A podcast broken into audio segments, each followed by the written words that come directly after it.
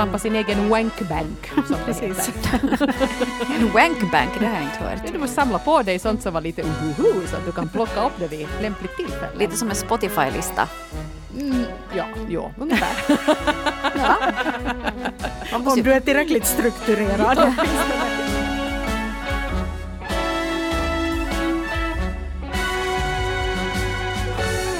Ja, hörni kära vänner, dagens upplaga av relationspodden Norrena och Frans så är ju kanske då inte någonting för familjens minsta. Så om du hör det här då du sitter i bilen på lördag eftermiddag så då kanske det här inte är rätt forum för dig att, att ta till dig det här avsnittet. För vi ska nämligen prata om porr och porrmissbruk. Och vi var lite inne på det här temat faktiskt i ett tidigare avsnitt också. Och då var det en eh, kvinna som skrev in till oss och berättade att eh, hennes man eh, har sådana porrtidningar och hon därför känner sig oälskad.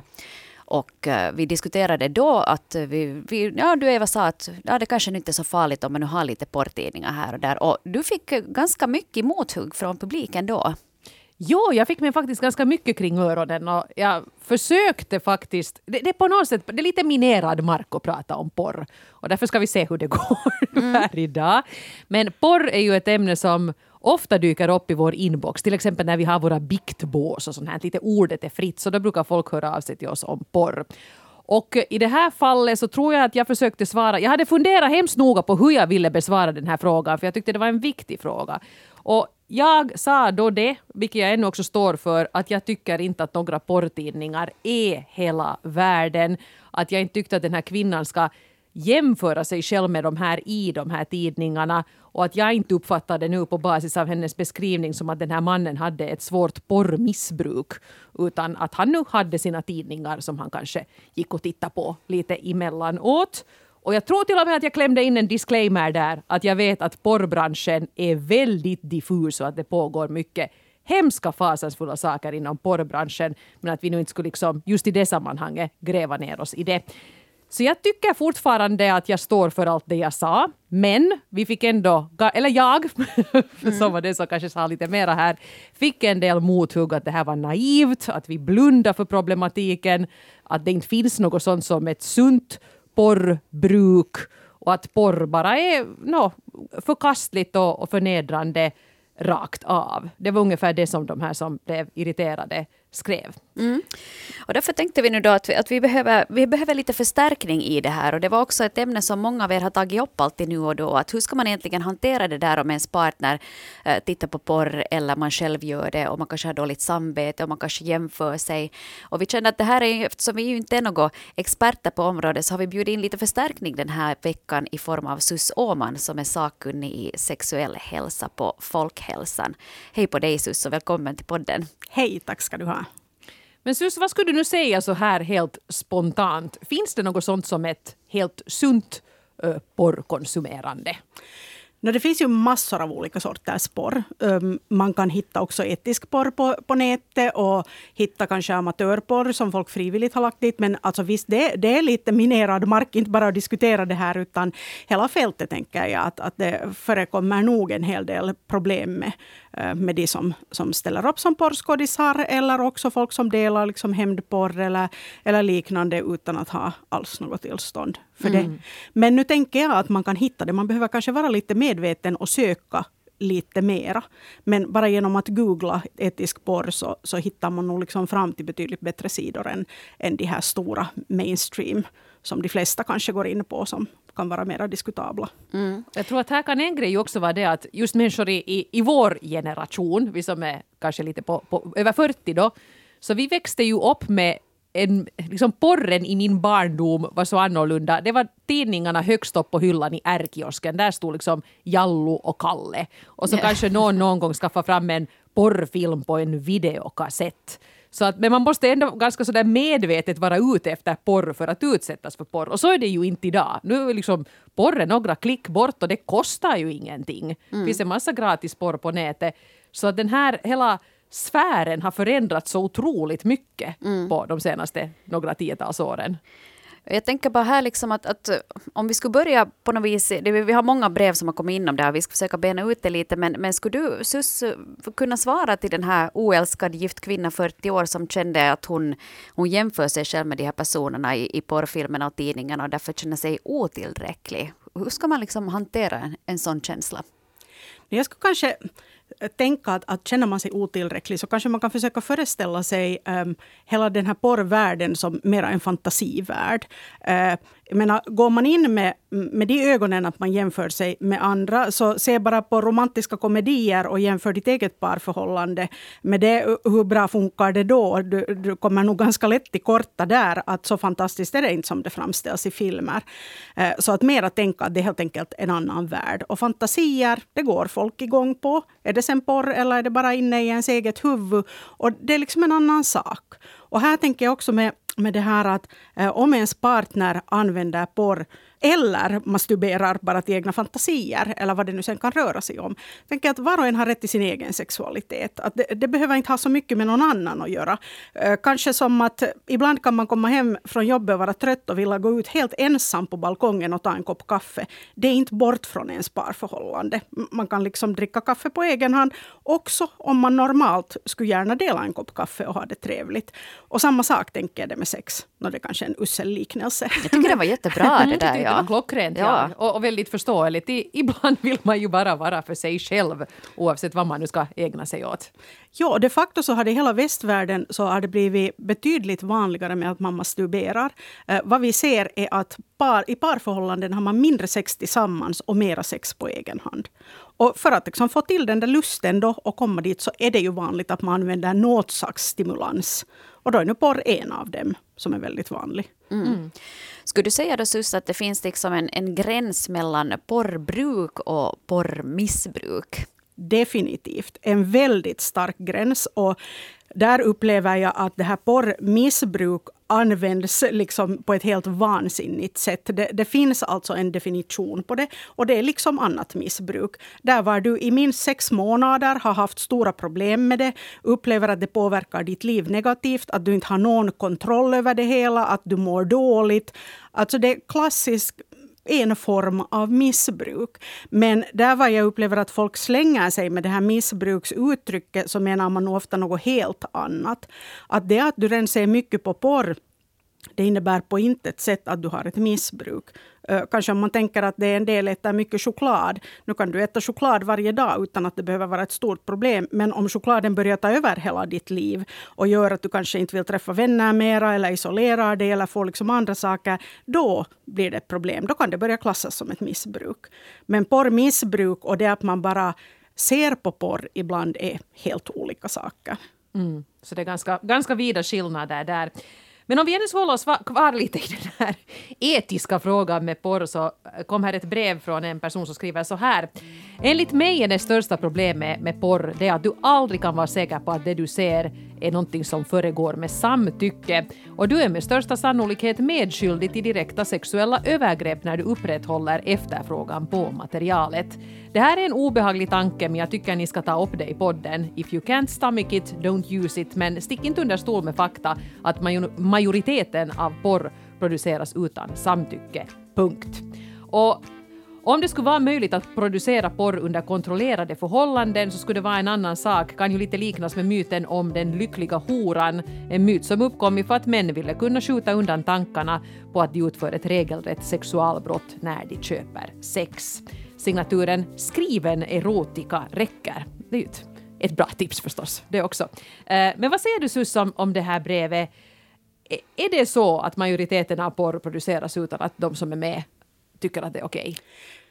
jag, jag, skulle kanske inte gå så långt och jag vet inte heller om det finns siffror på det hela. Men eh, liksom i sak kan jag helt hålla med att visst, vi har ett jätteproblem med det. Att, att porr sprids på sätt där, eh, där de skådisar som är med inte får ordentligt betalt. Eller där var man har dokumenterat sexakter med någon och inte har deras samtycke till att dela det. Mm, de var så, med på sexet men inte på att det filmades. Så precis. Mm. Eller förstås kan det finnas renodlade övergrepp därtill eh, som finns. Men, eh, men, men det är problematiskt med det och, och det tycker jag att det är kanske ett av de största problemen med porren överhuvudtaget. Hur ska man kunna veta att det faktiskt är liksom mera etisk porr? Mm. Men googlar man etisk porr så hittar man en hel del artiklar. Man hittar i och för sig också annonser och reklam där som går till totalt mainstream porrsajter. Så att, att man måste kanske hellre klicka in sig på artiklar om det som kan hänvisa till olika sajter man kan gå på. Det är betydligt mera safe att göra den vägen. Så det kanske kräver aningen mera jobb än att bara klicka in sig på liksom en stor producent. Mm. Jag, jag, tänker en ny grej också inom det här porrindustrin. Jag menar om vi har gått från det att man just hade som Eva beskrev de här tidningarna högst upp i, i tidningskiosken och, och sen kanske VHS-kassetter som man beställde via någon katalog som kom i postlådan och sådär. Så hade ju ändrat ganska mycket och eh, nu så är det ju ganska inne med det här att man i princip köper sin porr eller sina bilder eller något sånt eh, direkt av den som erbjuder de här tjänsterna. Och, och Singelpappa 44 skrev in om det här också och skrev att eh, jag har börjat följa och ge dricks till camgirls. Om man ändå kollar porr ibland så tycker jag att det här ändå är klart mera etiskt. Med lite sökande och kritiskt tänkande så hittar man nog kvinnorna och paren som poserar av eget val. Och för egen del så är nog åldern också en avgörande del. Jag tycker det är bättre att betala för sig och se vart pengarna går än att se på random gratisporr där man inte vet någonting om de poserades situation. Gäller dock att hålla koll på vad man spenderar. 100 euro går fort åt, skriver singelpappa 44. Och det här är kanske lite samma också som sådana här Onlyfans-sidor där man prenumererar på en viss persons uppträdanden. Det här är kanske lite nytänk inom, inom den här genren, eller vad tänker du Sus? Um, jag vet inte direkt nytänkt, men det har åtminstone spritt sig en hel del. Och, och, när teknologin går framåt blir det bara betydligt enklare helt enkelt också att sälja den formen av, av tjänster och förstås köpa. Uh, jag tänker att det kanske finns en sån här grundsak som mer handlar om värderingar och liksom syn på fri vilja och sexualitet, eh, som är en grej. Det här att tänker man att de människor som säljer eh, sex eller, eller säljer liksom porr som de tillverkar själv, att de är aktiva eh, aktörer som fattar ett eget beslut om vad som är bäst i deras liv och att de vill göra det. Eller ser man på något sätt alla som offer för att de begriper inte bättre själv eller, eh, eller att de har hamnat in på, på liksom dåliga vägar i det här eller tänker på riskerna med att, att vad när en kommande chef har sett en eller, eller vad om ens familj får veta det eller något sånt. Men det är ju mera liksom värderingar och hurdan syn man har på saken. Sen om man tänker på kanske den här ekonomiska biten igen så skulle jag säga att där är det ju eh, en ganska så no-brainer att betalar du direkt till en människa så går pengarna sannolikt direkt till den människan och inte till eh, någon sajt var den kanske har fått aningen betalt eller så inte att generellt sett skulle jag säga att betalar du för porr så är det redan lite mera safe. Att då är det mm. mer sannolikt så att någon faktiskt har fått pengar för det här. Ja, det Därmed inte sagt att det är etiskt ändå. Ja, men det är ju lite skevt det här att många tycker liksom att ja, men porr ska ju vara gratis, men så mm. tycker man ändå att det är illa att folk inte kanske får betalt för det de har gjort. Precis. Men det, men det är ju bra, jag menar det är ju nästan lite så här som, som porrens motsvarighet till rekoringen när man köper direkt av. Något ditåt ja, kanske. Hon här och nu, nu swishar jag här. Mobile pay. Nåja, sätt igång. ja, men, men ja, också där förstås snårigt men det kanske jag tror kanske singelpappa är, är inne på någonting då här, att det känns bättre. Om man ändå ska konsumera porr så vill han då ändå att de här hundra eurona som rinner iväg går till de som faktiskt har, har gjort det där mm. klippet eller filmen. Ja, och så tänker jag också att varje människa så lever nu på lite olika sätt och fattar olika val. Att en del tycker att man köper allt vad man kan via rekoringen och, och tycker att det är fullständigt oetiskt att gå till någon av de stora marknadskedjorna och bara skaffa grejer som du inte har någon aning om var det kommer ifrån och hur det är producerat. Och samma sak tänker jag att det gäller här med porr. Mm. Mm. Vi skulle kunna gå tillbaka till, till det här med eh, porr i parförhållande och huruvida det här är, är nice eller bajs. Kvinna 29 har också skrivit till oss så här. Varför inte titta på porr ibland och hetta till det? Själv brukar jag ibland titta på porr då min man inte är hemma och ha lite kul, mera spännande, kanske ifall han till och med skulle komma hem. Men det finns ju förstås så många olika typer av porr. Själv tycker jag att man kanske fattar var gränsen går när det går åt helvete. När porren börjar bli förvrängd så har det gått för långt, men lite porr är väl alltid bra, tihi, skriver eh, kvinna 29. Eh, det här med, med kvinnliga porrkonsumenter, är de, är de annorlunda än de manliga? No, överlag ser kvinnor betydligt mindre på porr och mm, är möjligtvis lite mindre så här visuellt orienterade. Eh, det här är bara en fingertoppskänsla, det här har jag alltså inget starkt belägg för någonstans. Men, eh, men jag tror att i och med att mainstreamporr är gjort så himla långt på mäns villkor, det är liksom för mannens blick de är gjorda eh, och fokuserar absolut mest på hans njutning och att han ska vara liksom guden i sängen. Kanske att mannen ska kunna identifiera sig med det. Så tror jag att väldigt många kvinnor har svårt att, att liksom se det som väldigt upphetsande eller åtminstone hellre skulle se en annan typ av porr.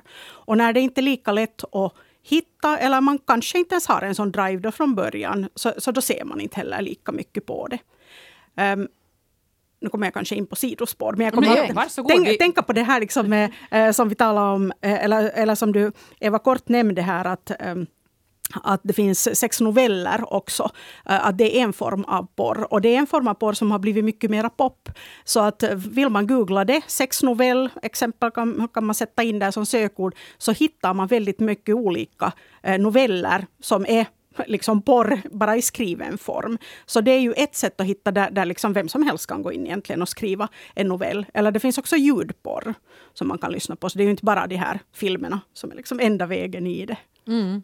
Jag menar, där kan ju ändå till och med vara såna att att det visuella är för pang på och att läsa en text och fantisera själv kan vara mera kittlande.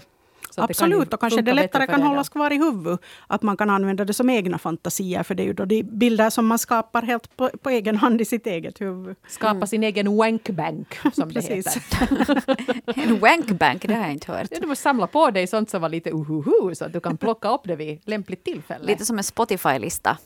Mm, ja, ja, ungefär. ja. Om du är tillräckligt strukturerad. Här kan jag dela min lista med dig om du vill veta.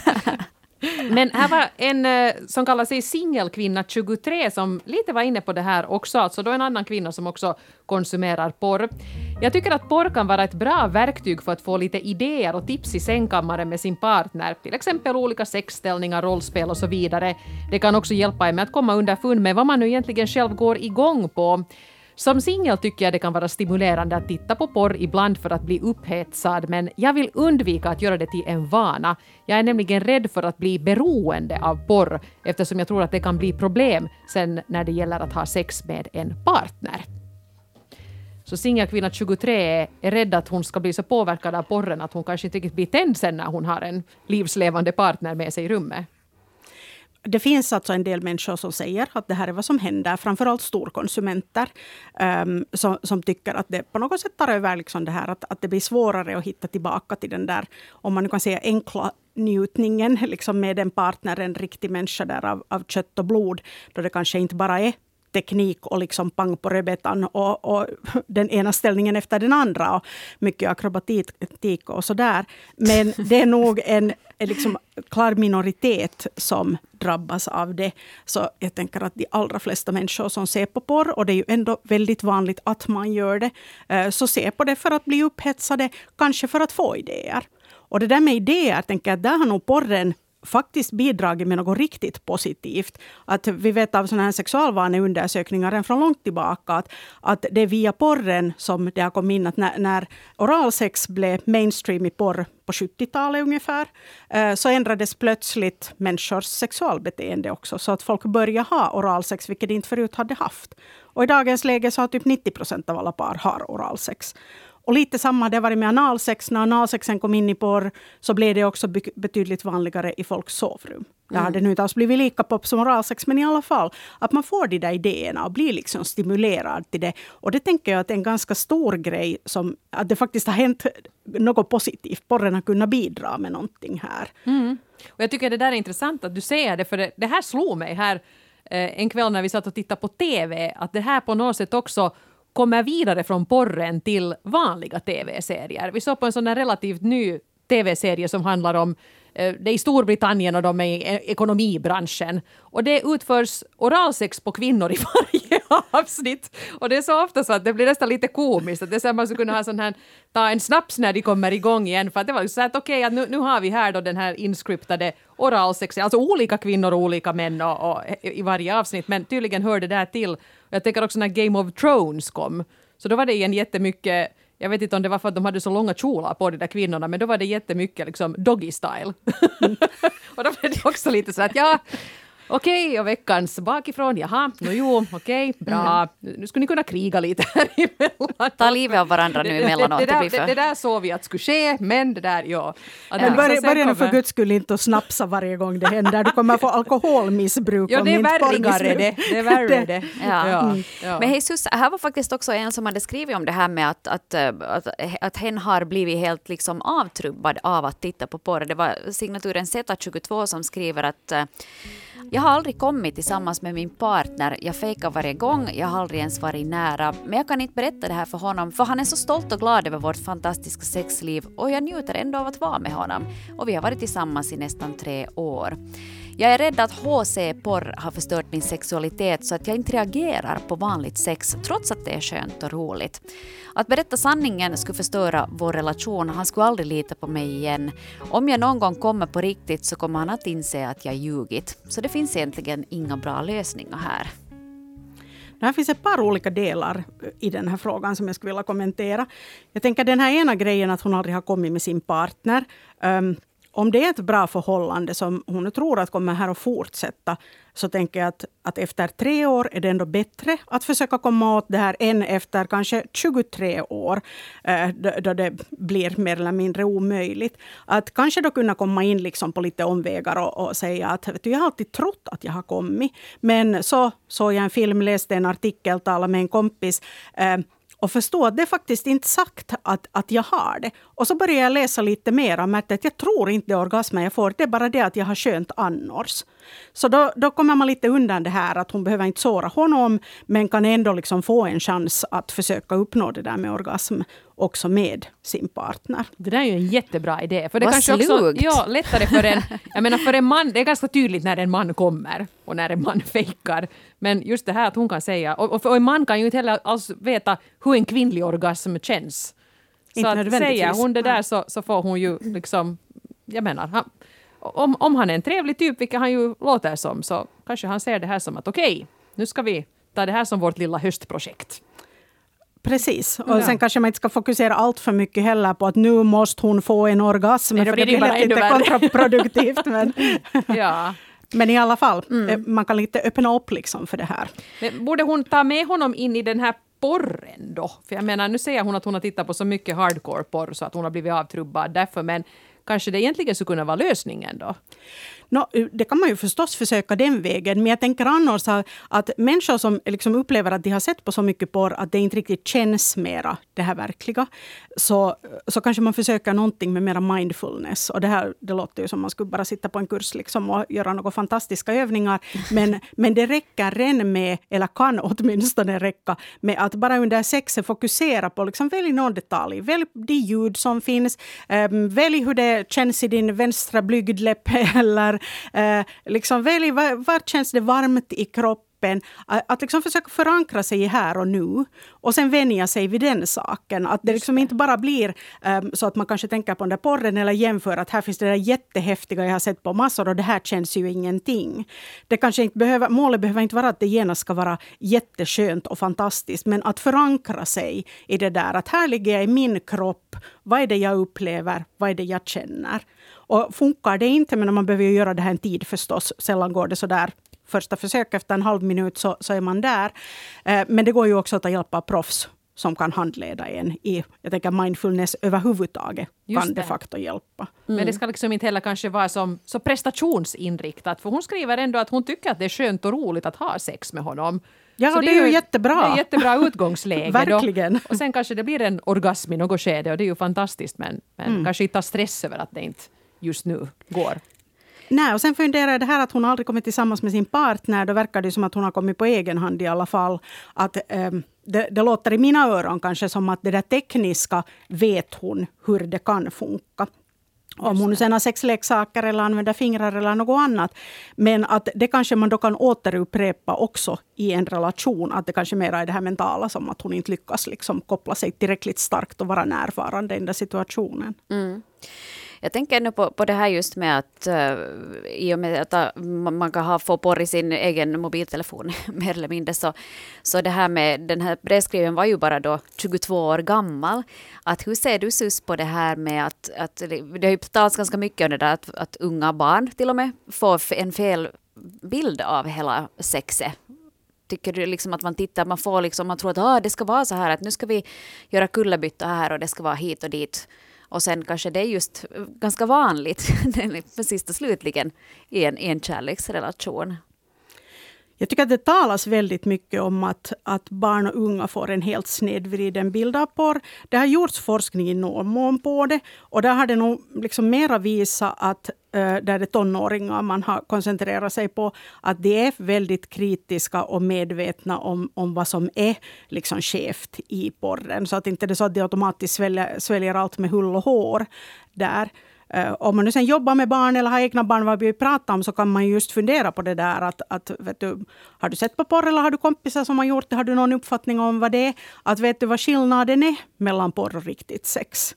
Eh, men ofta är de ganska medvetna nog om det. Att nu tror jag ju precis som nu reklamen, nu påverkar det ju någon mån oss, det är klart det. Men jag har nog inte upplevt det, alltså där vad jag har jobbat med ungdomar, så, så inte har jag stött på det att, att de liksom skulle tycka att, att sex måste vara något mycket häftigare än någonsin. Förr heller att, att kanske mer att sen när du väl ligger där med en partner, så det är ju en helt oerhörd upplevelse än att vara naken bredvid en annan människa. Att det kan nog uppfylla hela din kropp och ditt sinne med råge. Eh, och då kanske inte porren nu är en så stor grej där. Mm. Mm. Ja, det är intressant att du säger det där, för att jag har kanske lite fått det där intrycket av att oj nej, att alla unga pojkar tror att analsex är liksom normen, att man måste göra det första gången och varje gång, för att det är det de har sett i porr. Men kanske de inte är så böbiga då som, som mina fördomar har gjort gällande. nu finns det helt säkert fler idag som tänker att analsex ska på något sätt höra till. Därför behöver man ju prata med dem mera om det. Eh, men sen är det ju inte heller liksom bara dåligt med den saken att väldigt många människor njuter av analsex. Att jag tänker att det också blir, ehm, kan bli ibland en sån där på något sätt moralisk vuxen mot ungdom. Att vi som är vuxna har haft sex och vet vad som är bäst. Och vi tycker ju ändå att analsex är ganska obehagligt för det fanns inte på vår tid. Och, och sen liksom tänker man att ja, då kan det ju inte vara bra för den. Nej, precis. Men, Men jag menar var försiktig i början och kolla att alla är med på noterna. Det är väl liksom Absolut. Liksom det som gäller oavsett. Och, och, det tänker jag att man behöver tala om idag, men det har man definitivt behövt tala om i årtionden. Inte det här mm. någonting som kommer automatiskt. Att tvärtom, idag så upplever jag att man talar mycket mer ändå om samtycke och om gränser och sånt, än vad man har gjort på, säg 80-talet. Mm. Då det var preventivmedel och akta dig Ja. Och könssjukdomar. Ja, aids, som ja. vi alla kommer att dö av förr eller senare. Och du, Sus, jag tänkte om vi sen nu skulle kunna fråga, det, det är många som har liksom tangerat det här just med att, att om ens partner tittar mycket på porr och, och att man kanske upplever att ens partner är, är porrskadad. Hur ska man liksom navigera det här? Att om man vet nu fast att, att ens partner tittar på porr och man inte tycker att det är så jätteokej, hur ska man kunna liksom komma runt det där och, och hitta tillbaka till varandra istället? Eller, eller ska man bara låta hen pyssla med vad hen pysslar med? jag skulle säga att kanske både och på sätt och vis. Eh, var och en har rätt till sin egen sexualitet och att göra vad den så önskar på egen hand. Men, eh, men om man är i en relation och, och, upplever att det är ett problem så måste man ju diskutera det. Och här upplever jag att vuxna generellt sett inte är jätteduktiga på att prata med varandra om sexualitet med sina partners. En del är det förstås, men för många är det nog jättesvårt. Så att börja prata om det och utgå ifrån, tala hellre eh, om dina egna känslor och din egen upplevelse istället för att anklaga. Och det är ju bara helt så allmänmänsklig kommunikation. Han säger att du brukar alltid och det är för jävligt jämfört med att, eh, att jag, jag känner mig sårad och liten eller blir så osäker när jag märker att du ser på porr och det känns som att jag inte räcker till och duger. är ju liksom vitt skilda ingångspunkter till det här. Så att försöka prata och prata liksom känsloorienterat mera. För, för då finns det en chans att man kan mötas där. Att anklagelser så sätter nog eh, liksom väldigt snabbt punkt för diskussioner. Mm. Mm. Och nu faktiskt hade vi inte med det brevet här, men jag minns att i ett program som vi gjorde om, eh, ja, det, det var någonting om skilsmässor i alla fall, så där var det en kvinna som skrev att det är en bidragande orsak till att hon till sist ville lämna sin man var att de inte kom någon vart med sitt sexliv för att han ville ha sånt här väldigt häftigt porrsex hela tiden. Medan hon nu hellre bara ville ha någon sån här mittemellan närhet, sådär lite sex ibland. Men att han hade ju helt tydligt då blivit påverkad av sin porrkonsumtion. Hur ska man ta upp ett sånt snack då? Tänk om, jag menar, det är riktigt obehagligt att ha sex för att den andra har blivit så våldsam och tror att det är så här det ska vara. No, igen, utgående från dina egna behov och känslorna. Säg att, att, att du vet ju hur vi oftast har sex, att det går till så här och så här. Eh, men för mig känns det som att det blir liksom för häftigt. Att jag, jag saknar mer ett sånt närhet och, och gosande, att, att, kunna ha liksom den typen av sex. Att det är någonting som fattas mig. Och jag tror att, att jag skulle uppleva också en större närhet med dig om jag skulle kunna få det. Mm. Mm. Så åtminstone en början att diskutera det. Och väldigt många par klarar ju det också om det känns svårt i början att prata om sånt eller prata på ett sätt som man kanske inte är van vid. Men övning ger färdighet, inte det är en omöjlighet. Men en liten del av par så klarar det inte, eh, trots att de skulle vilja. Och då tänker jag att då kan det vara en väg att söka hjälp hos mm. en sexualterapeut eller bara eh, en psykolog eller, eller psykoterapeut och få hjälp med att prata om det här. Att det är ju nog också ett tema, sex är viktigt för människor. Så att också via terapi eller stödsamtal så kan du få hjälp med det här. Det är inte så att terapeuter är liksom helt främmande för det området heller. Mm. Nej. Vad skulle du säga att det är ett bra tillfälle att ta ett sånt här snack med sin partner? Då? För jag tänker att kanske det är bättre att ta ett lite neutralt tillfälle när man nu båda står ungefär med byxorna på halvstång och, och, och är på gång. ja. Då börja komma med Under eller efter sex lönar det sig Nej. aldrig. Det, det, är så känsligt och sen blir man ju också eh, kanske mer så där emotionellt sårbar när man just har varit eller ej i en sån situation. Ja, jag gjorde helt fel. Precis, ja, det blir mycket ja. lättare liksom som en kritik. Att därför säger jag att i svampskogen, det är enda rätta. Okej, okay, det går att göra också då man fixar mat eller kör bil eller något annat. Ja. Men något sånt neutralt tillfälle om man säger att jag, har funderat på en grej. Och, ja. och, man kan vara ganska ostörda liksom där och, och, och, prata om det. Det är ganska gärna det där jag tänker på att, att, tänk att det är så svårt för partners som kanske till och med varit tillsammans i, i många, många år att känna varandra utan och innan. Att, att man kan prata om allt annat. Eller man kan ha sex men man kan inte prata om sex. Är inte, är inte lite underligt det där? Ja, det är ju helt bakvänt egentligen. Ja. Mm. Att ja. vi kan vara intima men vi kan inte tala om det vad vi gör då vi är intima. Mm. Sen tänker jag också att, att för ett bra parförhållande så, så krävs det att man vågar vara sårbar. Och, och liksom kanske visa det. Att det öppnar ju nog upp för en helt annan sorts närhet. Så att kanske här friskt vågat hälften vunnet. Att, eh, om ens partner inte överhuvudtaget är villig att liksom prata med en eller gå in på det så no, då är det kanske inte, ett, liksom, det kanske inte har så jättebra förutsättningar då att gå vidare med det här. Men om man vågar och om partnern klarar av att ta emot det här eh, så kan det ju faktiskt leda till jättebra saker. Att man får ett helt annat djup i relationen. Så det finns ju mycket att vinna på det. Mm. Kanske det är som en liten utmaning också att om man tycker att det är fruktansvärt pinsamt att prata om sex, men hon tycker om att ha sex med sin partner, så kanske man får öva lite. Hur ska jag nu formulera det här? Det kan ju vara lite sådär ovant i början, men kanske man kommer igång och sen kan man ha en väldigt bra diskussion och, allt blir bättre.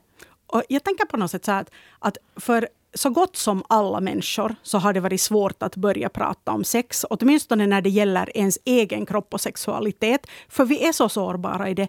Eh, men det finns de som har kommit långt. De har också börjat någon gång. Och då har det i regel varit svårt. Så det är bara att har man gjort det som 15-åring eller gör man det som 65-åring allvar. Början blir väl svår. men men liksom sen kan man komma vidare från det. Att inte det är något hinder det att det känns jobbigt. Alla vinner på att prata om sex. Ja, tror jag. det tror jag också. Ja. Mm. Här var ett brev från Kotten 31 som jag tycker att kanske lite återknyter till det här som vi snackade om i början. För Kotten skriver så här. Jag hör så ofta om personer som har förbjudit sina partners att titta på porr. Och det här förbudet motiveras ofta med att det är sårande att personen som förbjuder upplever att hen inte duger om partnern hellre sitter och ser på andra. Men är det här verkligen rätt väg att gå? Skulle det inte vara bättre att den som tar illa upp jobbar med sitt eget självförtroende istället? funderar Kotten 31. Vad säger du om det Sus?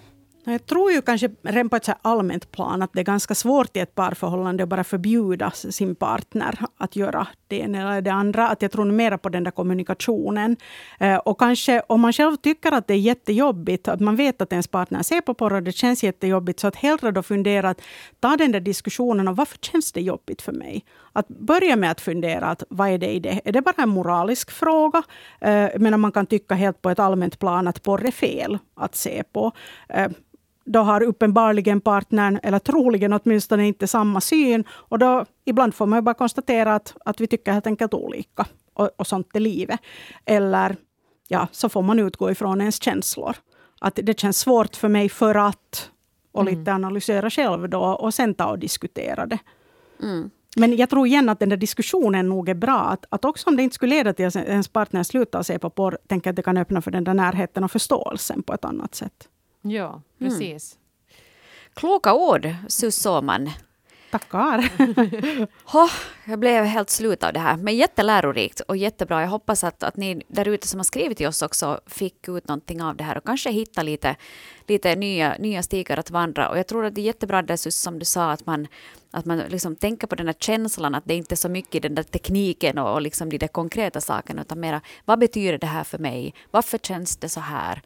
Och, och liksom på något vis närma sig varandra lite så där försiktigt och, och kärleksfullt istället för att man går med, med anklagande pekfingret. Mm. Och sen tror jag också att det som är viktigt att poängtera här nu är att alla ni som tycker att porr är spännande och blir tända på porr, inte ska ni ju ha dåligt samvete för det. Nej, menar, men vi, vi hade ju rekoporren här som no. vi, vi, vi vad heter det, uppmuntrar till. Ja, det, det, att man tycker att porr är upphetsande betyder ju inte att man är totalt blåögd och blundar för, för att det också händer hemska saker inom porrbranschen. Nej, men lite kan vi väl slå ett slag för det där att googla etisk porr. Just och se det. att ju fler som börjar söka efter det och använda sig av det, så det sätter ett tryck på marknaden också. Alla tar fram sina telefoner och googlar etisk porr nu. och så har vi räddat världen. Ja, vi räddar världen. Vi, vi, har ju miljontals lyssnare så det trendar nu här överallt. ja. Sådär. Hela ja. Europa ändrar ja. sig nu. Ja. Men det är bra. Skulle det finnas en större efterfrågan på etisk, et, estnisk porr, höll jag på att säga. Etisk porr. så kanske det skulle vara det som blir det rådande. Mm. Mm. Vi får se. Men Stort tack till dig Sus Åman, sakkunnig i sexuell hälsa på Folkhälsan för att du kom gästa podden och tack också till alla er som har skrivit så modigt till oss. Bra, ja. då säger jag bara tack för min del. Ja. Fortsätt ha bra sexliv oberoende vad det innebär för er. Mm, det ska vi göra. Det är en bra uppmaning. Det, det var ett goal sen för den här hösten. yes, men hej, vi hörs igen om en vecka. Sköt om er och var snälla med varandra. Hej då!